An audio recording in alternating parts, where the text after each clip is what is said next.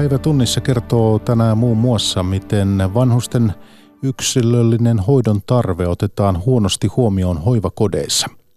Käytettyjen autojen maahantuonti on nousemassa uuteen ennätykseen Suomessa. Suomesta Viroon muuttaa nyt enemmän ihmisiä kuin Virosta Suomeen. Yhdysvalloissa neljä kongressin naisedustajaa vaati oikeustoimia presidentti Trumpia vastaan tämän rasistisena pidettyjen twiittien takia. Ja näiden aiheiden lisäksi puhutaan avaruuden tutkimisesta sekä hyödyntämisestä. Tänään on kulunut 50 vuotta siitä, kun Apollo 11 laukaistiin historialliselle kuulennolle. Olen Mikko Jylhä, hyvää iltaa.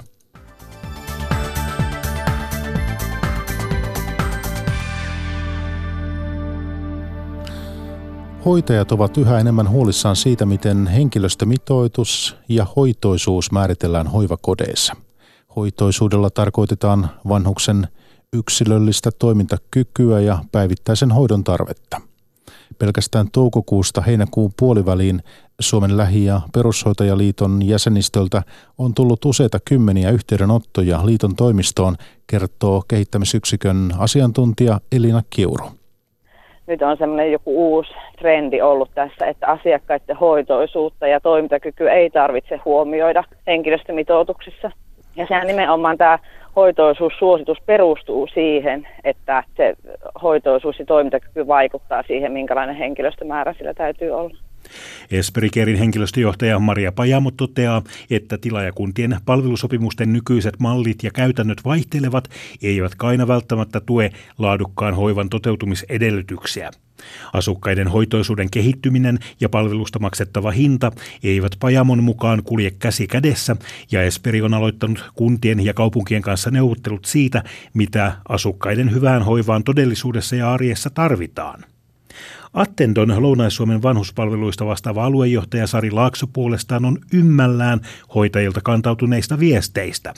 Meillä on hoitajavitotusta on nostettu ja sen lisäksi meillä on palkattu sitä avustavaa henkilökuntaa, joka on sen mitotuksen ulkopuolella. Meillä niin korreloi se hoitoisuus ja henkilöstömitotus.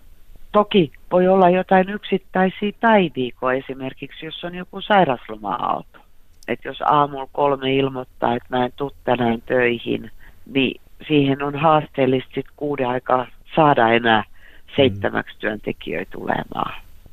Ihmeissään ollaan myös Superin toimistolla, mutta toisesta syystä. Elina Kiuru. Siis sit, sitä mä oon niinku ihmetellyt tässä, että, että miten tämä on voinut mennä näin päälailleen. Että jotenkin tuntuu niin kummalliselta, että tämän kriisin jälkeen edelleenkin ollaan näin lapsen kengissä. Sanoi Superin kehittämisyksikön asiantuntija Elina Kiuru, toimittaja tuossa Jouni Koutonen. Käytettyjen henkilöautojen tuonti ulkomailta Suomeen nousee tänä vuonna uuteen ennätykseen lähes 50 000. Eniten autoja tuodaan Ruotsista ja Saksasta. Samaan aikaan uusien henkilöautojen myynti on laskussa autoala vaatii autoveron remonttia. Nyt verotus suosii käytettyjen tuontia uuden ostoon verrattuna. Pekka Pantsu. Ulkomailta ostettu käytetty auto haettiin aiemmin pääosin Saksasta, mutta tänä vuonna jo yli puolet käytetyistä on noudettu Ruotsista, lähinnä maan valuutan kruunun heikkouden ansiosta. Saksasta on tuotu vaja neljännes ja muille maille on jäänyt vain ripaus. Ja kauppa on käynyt hyvin – Tänä vuonna syntyy uusi käytettyjen tuontiennätys. Autoalan arvion mukaan luku nousee vajaaseen 50 000 henkilöautoon. Eniten tuodaan isoja Mersuja, Volvoja ja Bemareita. Autoja tuovat paitsi yksityiset ostajat, myös suuresti autoliikkeet itse. Maajohtaja Tommi Iskomäki Kamuksilta. Eli tuosta kokonaismyynnistä niin nämä tuontiautojen osuus oli noin 15 prosenttia. Jos sitä sitten vertaa aikaisempiin vuosiin, niin kyllä se on kasvussa ollut. Kauppa on siivittänyt Ruotsin kruunun heikkouden ohella Suomen autoverotus. Se suosii käytetyn tuontia ulkomailta kotimasta ostetun uuden sijaan. Uusien autojen kauppa onkin laskussa ja autoala vaatii nyt veroremonttia autoiluun muun muassa valtion verotulojen ja päästötavoitteiden takia. Toimitusjohtaja Tero Kallio Autotuojat ja teollisuus rystä. Me voidaan ainoastaan vaikuttaa tästä hetkestä eteenpäin rekisteröitävien uusien autojen veroon. Ja siksi nimenomaan niiden autoveroa tulee laskea niin, että se on joko alempi tai minimissään samalla tasolla kuin käytettynä maahan tuottojen autojen. Autokauppian mukaan ostajalle ei ole merkitystä, onko oston kohde entuudestaan Suomen rekisterissä vai ulkomailta tuotu. Auto itsessään ratkaisee ennen kaikkea auton varusteet. Tommi Iskomäki. Sanotaan näin, että sitä niin kuin absoluuttista säästöä euroissa on ehkä niin kuin vaikea määrittää, mutta lähtökohtaisesti varmaan saa hieman paremmin varustelun auton kuin mitä vastaava olisi Suomi-autona. Samaan hintaan. Juuri näin. Suomen ja Viron välisessä muuttoliikkeessä on käynnissä historiallinen käänne. Suomesta Viroon muuttaa nyt enemmän ihmisiä kuin Virosta Suomeen. Yle Uutiset tapasi yhden paluumuuttajan itävirolaisessa Sillamäen kaupungissa. Tere, olen Silja. Tere, mä olen Kylli. Kylli Sumin palasi puolitoista vuotta sitten Viroon kymmenen Suomessa vietetyn vuoden jälkeen. Nyt hän remontoi uutta kotiaan Sillamäen kaupungissa Itä-Virossa. Hän muutti tyttärensä kanssa Suomeen vuonna 2008, kun talouskriisi iski Viroon. Kun mä olin enne seda töötanud kahe töökoha peal, et üldse kuidagi ära elada, noh elu oli lihtsalt momendil majanduslangusega raske. Virossa jouduin tekemään kahta työtä tullakseni toimeen, kertoo Kylli Sumin. Suomessa pystyin käymään normaalisti yhdessä työssä ja aikaa jäi myös lapselle. Se tuntui uskomattomalta. Ennen Suomen muuttoa en tiennyt, mitä tarkoittaa hyvinvointivaltio. Tilastojen mukaan virolainen työvoima valuu nyt pois Suomesta. Historiallinen käänne tapahtui vuonna 2017, kun Suomesta alkoi muuttaa enemmän ihmisiä Viroon kuin toisinpäin. Yksi syy paluumuutto Aaltoon on Viron kohentunut taloustilanne. Palkat nousevat ja työllisyysaste on Suomea korkeammalla. Suminen perheen muuttoon oli talouden ohella muitakin syitä. Minu äh, isa suri ja ema jäi yksinda, että mä tahtsin tehdä, että, tehdä, nähdä, että tällä olisi kaikki okei. Okay. Isäni kuoli ja äiti jäi yksin. Halusin varmistaa, että äiti pärjää. Halusin myös lapseni näkevän, mitä tarkoittaa olla virolainen. Kun tytär lopetti Suomessa peruskoulun, sovimme, että hän muuttaa kanssani Viroon vähintään vuodeksi. Tytär opiskelee nyt Virossa ja viihtyy hyvin. Myös Sumin itse aloitti äskettäin uudet opinnot. Hän suorittaa yliopistotutkintoa yrittäjyydestä ja projektijohtamisesta. Hän ei kuitenkaan sulje Suomeenkaan paluuta pois laskuista. Min, se on minun yksi teinen kotu, että kotu on siellä, kun sun sydän on. Suomi on toinen kotimaani ja Helsingistä ehti kymmenessä vuodessa tulla toinen kotikaupunkini. Tallinnasta Siljamassa. Yhdysvalloissa presidentti Donald Trumpin ja neljän ulkomaalaistaustaisen kongressiedustajan sanasota on kiihtynyt. Trump on toistanut viiteissään, että kongressiedustajien tulisi muuttaa maihin, joista heidän sukunsa ovat lähtöisin. Neljä naisedustajaa piti yhteisen tiedotustilaisuuden, jossa he syyttivät Trumpia rasismista ja vaativat oikeustoimia häntä vastaan. Mika Hentunen.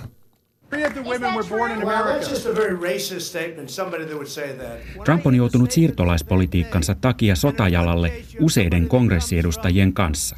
Pahimmin neljän ulkomaalaistaustaisen naisedustajan, joista kolme on syntynyt Yhdysvalloissa ja yksi muuttanut sinne Somaliasta jo lapsena. Trump on viiteissään käskenyt naispoliitikkoja palaamaan sinne, mistä ovat lähtöisin, eikä hän suostu perumaan puheitaan, vaikka niitä pidetään avoimen rasistisina. Sen sijaan Trump on jatkanut väittämällä, että hänen tiukan siirtolaispolitiikkansa vastustajat vihaavat Yhdysvaltoja. If you're not happy here, you can leave. And that's what I say all the time. That's what I said in a tweet, which I guess some people think is controversial. A lot of people love it, by the way. Jos vihaat maatasi etkä viihdy täällä, voit lähteä. Sitä minä hoen. Sanoin niin twiitissäni, mikä joidenkin mielestä on kiistanalaista. Mutta monet myös tykkäävät, kun sanon niin, Trump selitti. Kongressiedustajien mielestä Trump ei pelkästään kalastele poliittisia pisteitä äärioikeistolta, vaan rikkoo lakia. I remain focused. We remain focused on holding him accountable to the laws of this land and accountable to the American people. I heard, urge House leadership, many of my colleagues, to take action to impeach this lawless president today. Demokraattiedustaja Rashida Tlaib vaati edustajainhuoneen johtoa ryhtymään toimiin, jotta laista piittaamaton presidentti asetettaisiin syytteeseen valtakunnan oikeudessa. Trumpin oman puolueen johto on pysytellyt erossa kiistasta, mutta myös useat republikaanit, varsinkin mustat ja latinot, ovat vaatineet presidenttiä lopettamaan puheensa. Washingtonista Mika Hentunen. Tänään on kulunut 50 vuotta siitä, kun Apollo 11 laukaistiin historialliselle kuulennolle. Neljä päivää lähdön jälkeen lento laskeutui kuuhun. Kyseessä oli ensimmäinen kerta, kun ihminen käveli kuun pinnalla. Onnistunut kuulento oli tärkeä voitto Yhdysvalloille avaruuskilvassa Neuvostoliiton kanssa. Apollo-ohjelmaa voi verrata pyramidien rakentamiseen, arvioi tutkimusprofessori Jouni Pulliainen Ilmatieteen laitoksen avaruus- ja kaukokartoituskeskuksesta. Pulliaisen mukaan Marsiin pääseminen vie ihmiseltä vielä kymmeniä vuosia. Avaruuteen lähetetään enemmän satelliitteja kuin koskaan aikaisemmin, kertoo puolestaan avaruusfysiikan professori Minna Palmroth Helsingin yliopistosta. Joo, eli avaruushan on nyt tällä hetkellä, voidaan sanoa jopa, että tämmöinen megatrendi, että nythän tällä hetkellä lähetetään satelliitteja avaruuteen enemmän kuin koskaan aikaisemmin. Eli nämä kuulennot, Apollo-lennothan liittyy tähän kylmän sodan avaruus, avaruuden kilpajuoksuun oikeastaan ajatuksella se, että se kuka ää, hallitsee avaruutta, niin hallitsee myös maapalloa. Niin tota, kuitenkin tällä hetkellä ää, satelliitteja lähetetään enemmän kuin Apollo-lentojen tai kylmän sodan aikana. Ja avaruuden käyttötarkoitukset on moninaiset. Voidaan katsoa niin kuin tänne maan pinnalle, voidaan esimerkiksi tulvia, jäätilannetta seurata. Voidaan seurata sen satelliitin ja maan pinnan välisiä asioita, eli ilmakehää siinä satelliitilla esimerkiksi sääennusteet tulee tätä kautta ilmastonmuutostutkimus. Sitten voidaan tutkia sitä avaruuden olosuhteita itsessään, missä se satelliitti lentää. Ja sitten vielä myöskin kauempia asioita, esimerkiksi aurinkokunnasta tai sitten vielä kauemmasta avaruudesta. Hmm. No Jouni Pulliainen, mikä on tämänhetkisten avaruustutkimusmatkailijoiden kohde näiden Minna Palmruutin mainitsemien lisäksi? Niin, ylipäänsä voi sanoa, että tietyllä tapaa tuo Apollo-ohjelma oli ehkä 50 vuotta ajasta edellä. Eli se oli aika megalomaaninen saavutus voisi verrata johonkin pyramidien rakentamiseen hyvin ja siihen meni iso, merkittävä osuus Yhdysvaltain bruttokansantuotteesta suuntautui tähän, tähän hommaan. Ja tosiaan niin kuin Minna tuossa äsken kuvasi, niin sen jälkeen on tapahtunut, tapahtunut valtasaa kehitystä ja nyt ollaan pääsemässä oikeastaan niin kuin tietyllä tapaa samaan pisteeseen, mitä oltiin silloin aikanaan 60- ja 70-luvun taitteessa. Eli nyt suunnitellaan sitten eri maat seuraavia miehitettyjä lentoja kuuhun. Siellä on Kiina erittäin aktiivinen ja voisi olettaa, että tässä niin kuin tämä Kiinan ja Yhdysvaltain geopoliittinen kilpailu, kilpailu kiihtyy ja se varmaan pistää potkua Yhdysvaltoihinkin siinä. Ja sitten merkittävä kehitysaskel on se, että on tullut, tullut erityisesti Yhdysvalloissa yksityisiä yrityksiä, jotka rakentaa aika edistyneitä tai erittäin edistyneitä kantorakettisysteemejä, eli siellä on, siellä on niin tämä Elon Musk ja tämän kaltaiset toimijat, ja tästä on ollut se seuraus, että tavaran saaminen avaruuteen on tullut paljon halvemmaksi kuin mitä se oli aikaisemmin. Ja tämä on erittäin iso muutos tässä kokonaisuudessa ja se tulee muuttamaan hyvin paljon. Ja niin kuin Minna tuossa äsken kuvasi, niin, niin tämä avaruuden hyödyntäminen jokapäiväisessä elämässä, niin se on tullut, tullut todella merkittäväksi. Ajatellaan vaikka paikannustyyppistä asiaa, niin se perustuu avaruusjärjestelmiin. Ja se on oikeastaan kaikilla ihmisillä tietyllä tapaa jokapäiväisessä käytössä tämä avaruus, avaruussektori, koska meillä on kännykät, joissa on paikannusjärjestelmät ja niin poispäin. Tulevaisuudessa ehkä kännykkää, kännyköiden tukiasematkin siirtyy avaruuteen ainakin osittain ja niin päin pois. Eli tietoliikenteessäkin tapahtuu monennäköistä asiaa. Tässä on valtaisa spektri erilaisia intressejä, eli tällainen arkipäiväiset palvelut, tieteen tutkimus ja, ja sitten tämä suurvaltakilvoittelu. Ja tämähän loppui, tämä Apollo-ohjelmakin sen tähden, että se oli niin tavattoman kallis ja ikään kuin loppui siihen kylmän sodan – No, lännen voittoon nyt ilmeisesti. Mutta tällä hetkellä Venäjä on ainoa, joka tekee tällaisia miehitettyjä avaruuslentoja ja vie ihmisiä tänne kansainväliselle avaruusasemalle ISSlle. Ja tuon avaruusaseman tarina. Avaruusasema siis kiertää maata. Et nyt ei olla tämän kauempana miehitettyjen lentojen osalta ja ISSn tarina on loppumassa muutaman vuoden kuluessa. Minä Palmrut, mitä seuraavaksi? Mikä on ISSn periä? No se onkin hyvä kysymys, että tota, tällä hetkellä siis, äh, kansainvälinen avaruusasemahan on äh, NASAn Euroopan avaruusjärjestö ja sitten muiden ää, osanottajien yhteisponnistus. Ja nyt sitten tosiaan, mitä sen jälkeen tulee, no Euroopan osalta voidaan todeta, että päätöksethän te- tehdään sitten tuolla Euroopan avaruusjärjestössä, joka on 28 maan tämmöinen konklaavi, joka sitten yhteistuumin päättää sen, että mitä tehdään ja mitä päätöksiä siis tällä hetkellä ei tästä ole. Että, että tota, säälihän se tavallaan on, että se ilma, ää, tota, ISS sieltä sitten deaktivoida, eli ei, sitä ei enää käytetä. Siitähän on tullut aivan valtavasti uutta tietoa, erityisesti siitä, että miten se ihmisen elimistö siellä painottomuudessa toimii. Mm. Jouni Pulliainen, mikä on sinun veikkauksesi? Mikä on ISN seuraaja? Mä luulen, että esimerkiksi tämä turistibisnes alkaa, alkaa siellä eri, erilaiset yritykset, niin kuin Virgin Galactic ja muut on tekemässä näitä, näitä ää, kaupalliselta pohjalta meneviä järjestelmiä.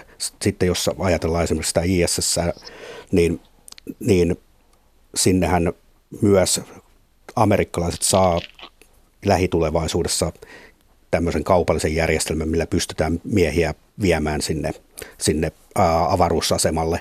Eli mun veikkaus on, että tämä kansainvälinen avaruusasema tulee kyllä tiensä päähän, mutta sitten tulee tapahtumaan uutta kehitystä, kehitystä sen jälkeen.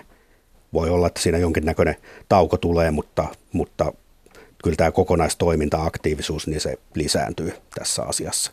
Ja ilmeisesti sekä Kiinalla että Intialla on omia intressejä saada omia ihmisiä Kyllä, avaruuteen. joo, joo. Ja sieltä, sieltä nimenomaan Kiina, Kiina on todella aktiivinen ja siellä voi tapahtua yllätyksiä hyvinkin äkkiä, mitä, mitä heillä on, ja kuuaseman perustamista ja tämmöistä, tämmöistä suunnitteilla. Eli veikkaan, että hyvin paljon tapahtuu seuraavan kymmenen vuoden aikana. No lopullinen päämäärä taitaa nyt olla kuitenkin se Marsin valloitus. Jouni Pulliainen, ähm, kuinka kaukana Mars on, ja nyt en puhu näistä megalomaanisista välimatkoista, vaan, vaan ihan aj- ajasta? Äh, veikkaus on, että kyllä siihen useita kymmeniä vuosia tulee menemään aikaa, eli tämä paluu kuuhun tulee ensimmäisenä tapahtumaan ja tota, sitten tietysti nämä erilaiset toimijat niin kuin, niin kuin, niin kuin kaupalliseltakin pohjalta niin suunnittelee ja ää, haluaisi tehdä näitä Mars-matkoja.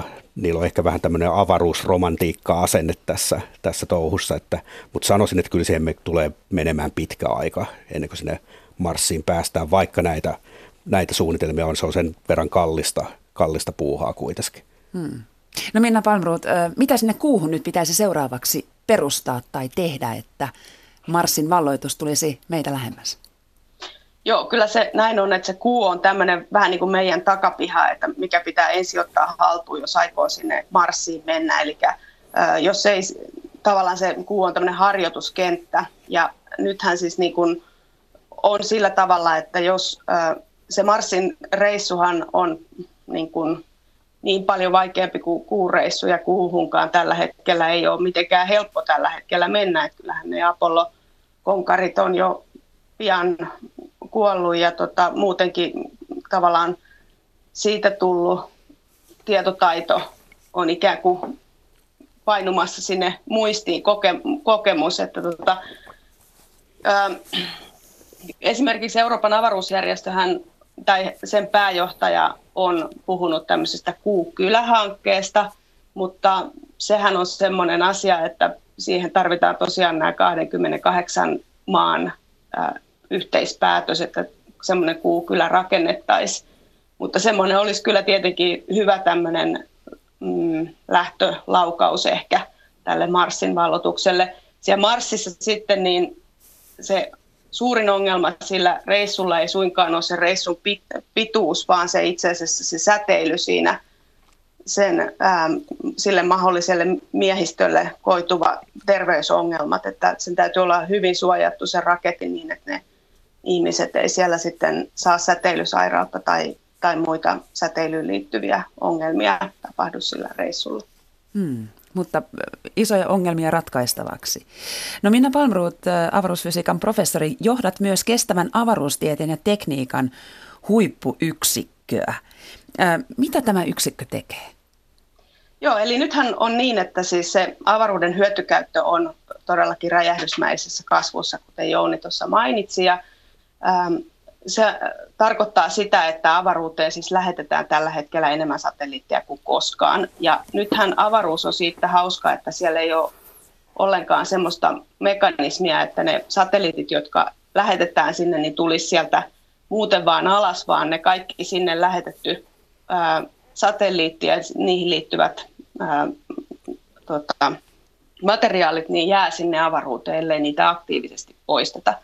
Tämä tarkoittaa sitä, että kiertorata romu on myöskin räjähdysmäisessä kasvussa. Sitä on jo yli 5000 tonnia tuolla radoilla ja, ja monet radat on jo tulossa käyttökelvottomaksi. Eli tavallaan kysymyksessä olisi sama kuin käytöstä poistetut rekat sijoitettaisiin noihin moottoriteiden varsille, niin tämä on tavallaan tulossa vähän tämmöiseksi ikäväksi tämä tilanne. Ja tässä on sitten kaksi tärkeää tekijää, mitä, mitä täytyisi tehdä, ja näihin ne meidän huippuyksikkö keskittyy.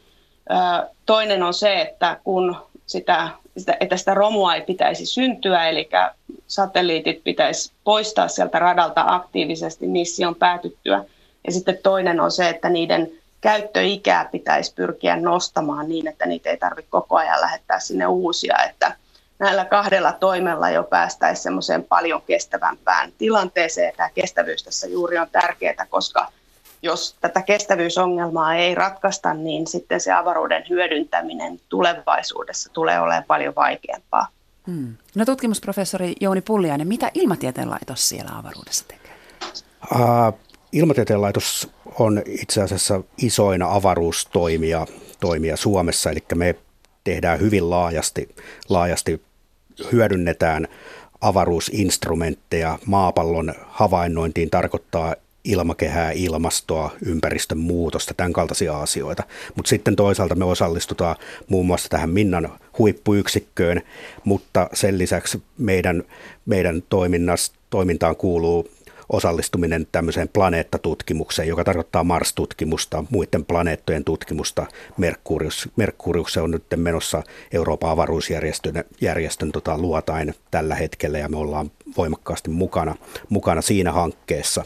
Elikkä, ja sitten ylipäänsä tämmöiset asiat kuin avaruussää, a, a, maapallon planeetan ja auringon vuorovaikutus, kuinka se vaikuttaa, vaikuttaa sitten niin kuin maapalloon systeeminä. Eli voidaan sanoa, että avaruudesta tehtävä havainnointi liittyy sitten maapalloon tai lähiavaruuteen, niin se on keskeinen havainnointijärjestelmä ajatellen, ajatellen planeetan systeemin tutkimusta, johon kuuluu sitten ilmastonmuutos esimerkiksi niin kuin nyt tämmöisenä konkreettisena ajankohtaisena aiheena. Eli ilman avaruudesta tehtäviä havaintoja havaintoja, niin meillä olisi paljon huonompi tietämys, tietämys ilmastonmuutoksen prosesseista ja mitä tulee tapahtumaan. Oikeastaan siinä voi sanoa, että tarvitaan tämmöistä in situ paikalla tehtävää havainnointia, mallinnusta ja sitten satelliiteista tehtävää havainnointia. Ja tämä kokonaispaketti on semmoinen, mikä sitten mahdollistaa tämmöisen luotettavan tutkimuksen siitä, että mitä, mitä tällä planeetalla ylipäänsä tapahtuu ja mitä tälle ympäristölle tapahtuu. Hmm. No lyhyesti tähän loppuun molemmilta lyhyet kommentit. Mikä on seuraava asia, jota te itse odotatte avaruuden tutkimiselta tai avaruuden valloitukselta? Jouni Pullianen ensin.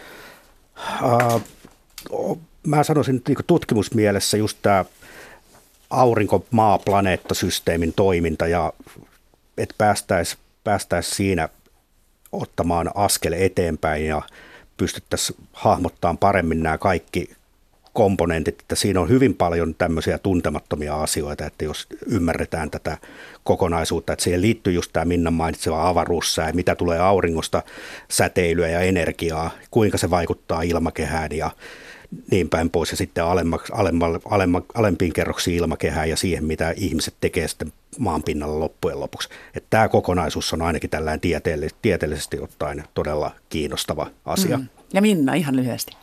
Joo, mun, mä oon samaa mieltä, että ihmiskunnan pitää ymmärtää se avaruuden olosuhde niin hyvin, että me pystytään hyödyntämään sitä avaruutta sillä tavalla, että se on myös tulevaisuudessa hyödynnettävissä.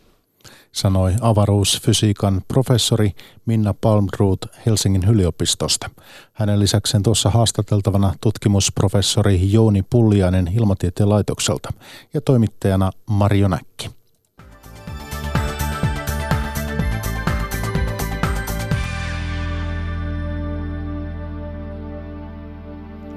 Palataan vielä kotimaan kamaralle tässä päivätunnissa lähetyksen lopuksi.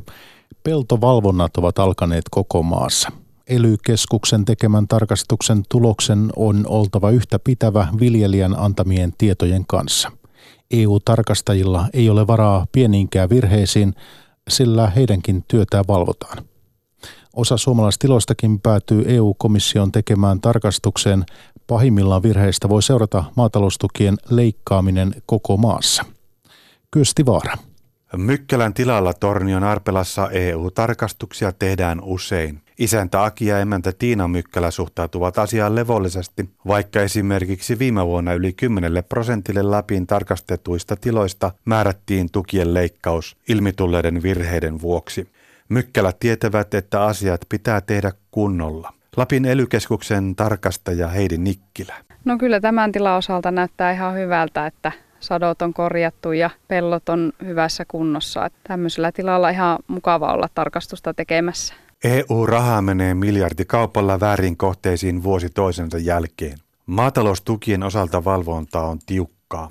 Elyn lisäksi valvontaa tekevät ruokavirasto, ministeriö ja lopulta EUn komissio. Yleisin virhe maataloustuissa on niin sanotun hömppäheinän viljely, eli pellolla kasvaa jotain muuta kuin on ilmoitettu. Jos virhe tulee vastaan vasta viimeisessä portaassa, eli EU-komission tarkastuksessa, on se vakava paikka koko Suomen maataloudelle. Periaatteessa yhden tilan virheestä kärsivät kaikki Suomen viljelijät. Suomeen tulevaa tukea on jo muutaman kerran leikattu. Rangaistus voi olla jopa kymmeniä miljoonia euroja. On se mahdollista, että jos sitten tarkastaja on tehnyt vääränlaisen tulkinnan, niin että siitä tulee sitten seuraamus myös sitten ihan koko Suomen rahapottiin, että joudutaan maksamaan tukia takaisin sitten EUlle. Maataloustuet ovat kautta historian olleet kiistanalainen asia. Mykkälän tilan emäntä kannattaa tiukkaa valvontaa, jotta tukieurot menevät sinne, minne ne on tarkoitettukin. Tiina Mykkälä. Ollaan aktiivitilaa ja yritetään viljellä parhaamme mukaan, niin sitten tavallaan kun tulee niitä väärinkäyttäjiä, niin se sitten koskee kaikkia, vaikka itse onkin asiat tehnyt oikealla lailla. Torniolastilalla ollaan sitä mieltä, että tukien valvontaa pitäisi jollakin tapaa kehittää. Se on aivan liian jännää peliä tunnollisen maatalousyrittäjän näkökulmasta. Tiina Mykkälä. Tukia muutenkin kadehdittaa, niin tuota, se on ihan hyvä, että, että tavallaan ei ainakaan niille väärinkäyttäjille enää menisi. Joka aktiiviviljelijä on, niin kyllä se tuki on ihan oikeaan paikkaan menee siinä mielessä. Se menee sinne pellonhoitoon ja sitä kautta satotasojen nostoon. Kaupunkisuunnitteluvaikutusta rikollisuuden ehkäisyyn voisi asiantuntijan mukaan hyödyntää Suomessa nykyistä enemmän. Kaikkiin rikoksiin fyysiset tilat eivät auta, sillä trendi on, että verkossa tapahtuvista rikoksista tulee yhä yleisempiä. Elina Äijö. Turvallisuuden tunne syntyy pitkälti arkielämän asioista. Porin kaupungin ympäristöpalvelujen toimialajohtaja Ulla Kirsikkavainio on perehtynyt turvallisuuskysymyksiin erityisesti aiemmassa työssään arkkitehtina. Nimenomaan arkirikoksiin, eli tällaisia rikoksia, jotka tapahtuu hyvien tilaisuuksien myötä, voidaan vaikuttaa suunnittelulla ja myös hyvin tärkeä osa on sillä, että ihmiset, niin sanotut normaali-ihmiset ja normaalisti käyttäytyvät ihmiset saadaan käyttäytymään ja toimimaan oikein ympäristössä. Yhteisten tilojen rakentaminen ja niiden käyttäminen kellon ympäri parantaa turvallisuutta. Julkisissa tiloissa aikaa viettävät ihmiset myös oppivat tuntemaan toisensa ja havainnoimaan ympäristön tapahtumia niin, että huomaavat tarvittaessa rikollisenkin toiminnan. Millaisista asioista teille tulee turvallisuuden tunne? No varmaan siitä, että esimerkiksi valosta valastaa, sitten liikenne toimii, vaikka mielellään läpi yön. Ja... Varmaan, että on sitten niin jotain, jos tulee joku vaaratilanne, niin on sitten jotain palveluja, jotka voi niin auttaa. Näin sanoivat helsinkiläiset Marja Jauhiainen ja Jesse Geeleen. Suomen pelastusalan keskusjärjestön parin vuoden takaiseen kyselyyn vastanneista valtaosa koki, että Suomi on turvallinen maa. Kansallisen rikosuhritutkimuksen mukaan katuväkivaltaa pelkää kuitenkin noin joka kolmas suomalainen. Aalto-yliopiston kyberturvallisuuden professori Jarno Limnel sanoo, että vanhat rikollisuuden muodot tapahtuvat jatkossa rinnan uusien muotojen, kuten verkkorikollisuuden kanssa. Maailmalla trendi on se, että Euroopassakin on jo valtioita, joissa enemmän lukumääräisesti tapahtuu rikollisuutta täällä verkkomaailman puolella kuin fyysisen maailman puolella. Minun mielestä ne ei ole toisiaan pois sulkevia, vaan itse asiassa aika monessa tapauksessa ihan toisiaan myöskin täydentäviä ympäristöjä. Nykyisin turvallisuudesta puhuessa pitäisikin huomioida myös digitaalinen maailma. Koirien hemottelu on kasvava bisnes Suomessa.